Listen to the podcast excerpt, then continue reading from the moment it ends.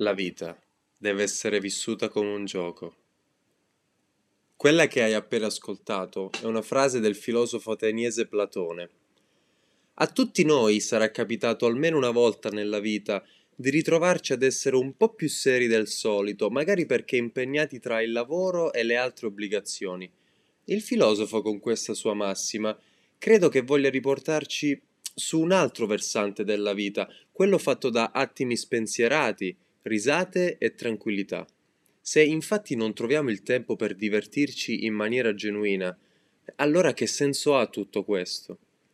La vita è quindi un gioco e noi ci siamo dentro fino alla fine, all in, come direbbero i giocatori di poker.